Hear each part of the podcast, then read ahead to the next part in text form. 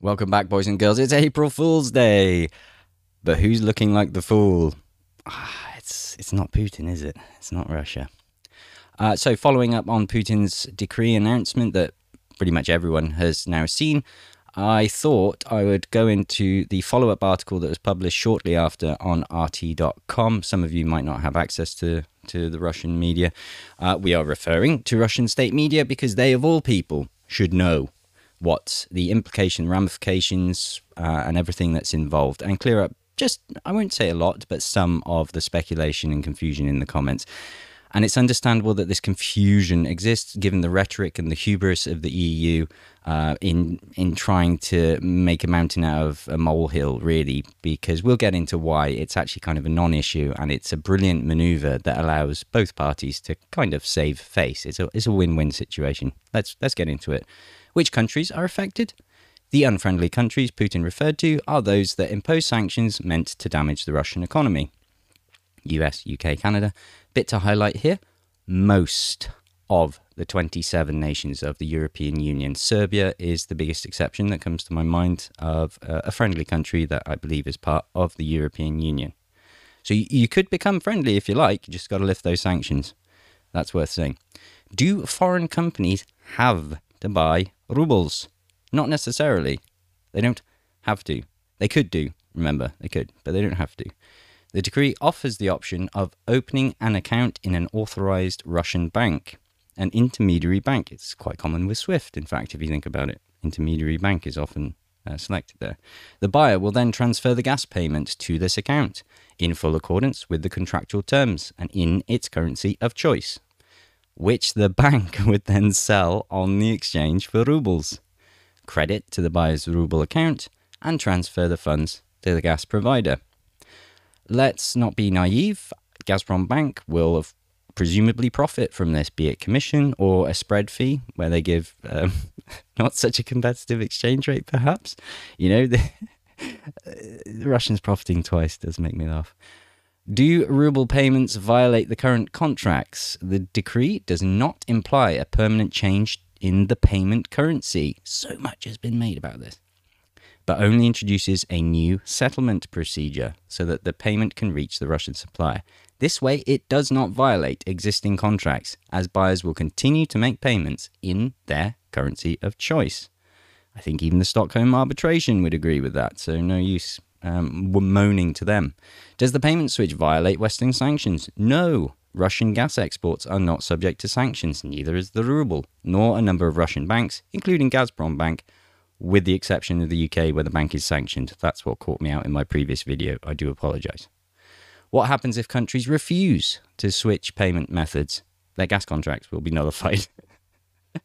well, yeah, you're saying opening this account or an account or paying in rubles there we go. If you don't want to do that, then then you are in violation of uh, the terms of the contract. It's very simple.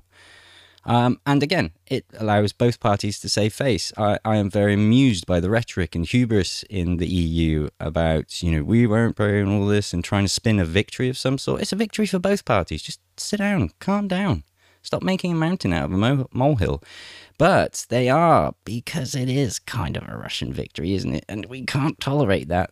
Now, Biden has uh, put on his big boy pants uh, and ordering a massive release of oil in a bid to curb gas prices. Uh, we mentioned yesterday about US lifting some sanctions. Uh, particularly with fertilizer. Full respect, full respect to the US doing something to protect their citizens and the impact. Of course, they're happy to let the EU and Germany just burn and collapse, but you know, Biden here is planning to release 1 million barrels per day on average for the next 6 months.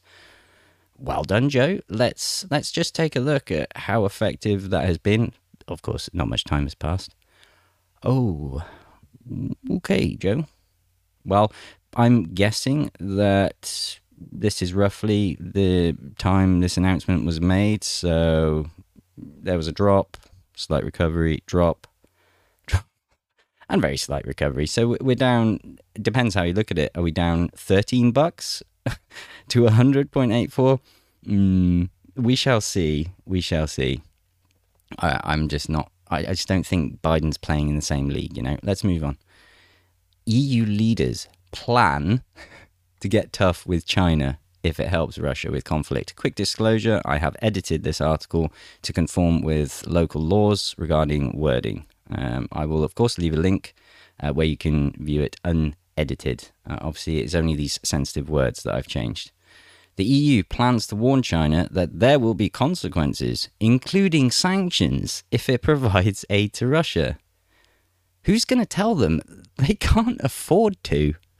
I think even the EU itself has admitted this uh, that they are at capacity. They just cannot afford to sanction anyone or you know Russia anymore. We're not asking them to slovenly walk behind us and say, "Yes, we love the EU." We're asking them to look into the reality and see what's going on in Ukraine and not actively side with or provide arms to Russia. The hypocrisy here is mind blowing. So, on the one hand, it is absolutely okay for Biden in particular to sign off on billions of dollars of lethal aid, as they call it, to send into Ukraine. But no, no, if China releases some so- uh, old Soviet stock we might have lying around, which I think is just cheap Chinese copies mainly, or maybe the Soviets gave them stuff. If they gave that and said, "Here you go, Russia, either use it or melt it down and make some more," that's that's not okay. You, you get where I'm coming from here. Is a wow. China will face serious consequences if Beijing offers any military or financial support to the Kremlin to circumvent sanctions. This is big talk and it's all barking. There's no bite. We know that. I'm pretty sure we can agree there. Chinese Foreign Ministry spokesperson Wang Wenbin pointed out that among the 193 United Nations member states, more than 140 have not imposed sanctions against Russia. Uh, let me just, I'm just going to bring up this funny graphic that I shared. Ladies and gentlemen, the whole world, according to uh, the Collective West. I would like to stress that the problem now is not about who wants to help Russia circumvent the sanctions, but about the fact that the normal trade and economic exchanges between countries, China included, and Russia have already been unnecessarily hurt, Wenbin said at a press briefing. These are fair points, aren't they? Um, you've poked the bear, and now you're trying to anger the dragon. This will not play out well, will it? Let's have a look at the markets today, as we like to do. Oh, okay. Uh, let's let's be diplomatic and say a uh, slight rally. So the the pound down from around 106 back up to 109. Yay. Okay. Uh, Euro, uh, it's 91.78. It went down to about 90. Yeah. 89 even. okay. Not too much recovery there. And most importantly, the dollar. How is that recovered? Quite steady, actually. Let's be honest. It's still only at 82. Uh, dropping down, as I said, I screenshot it about 775 um, it's got here about 79. So slightly, slightly increased with the de- slight decrease in the price for crude oil, as we see here. So I think that's helped bolster these uh, currencies temporarily, but I do not see any real remedial action coming out from the Biden administration and the White House. They are swimming in waters that are far too deep for them, way out of their depth in a different league. This is becoming immediately apparent to, I think, so many countries in the, the political theatre, the world stage. Uh, this is almost farcical now. And honestly, yeah, if this is April Fool's Day, I think we all know who the fool really is. Thank you all for your support. Welcome to all the new subscribers. Uh, God bless you all. Thank you for also your your your comments and conversation. Uh, those of you that have reached out to me in emails, thank you very much indeed. Uh, I like to like to speak to you guys. Anyway, I'll wrap it up there. See you in the next one. Bye bye.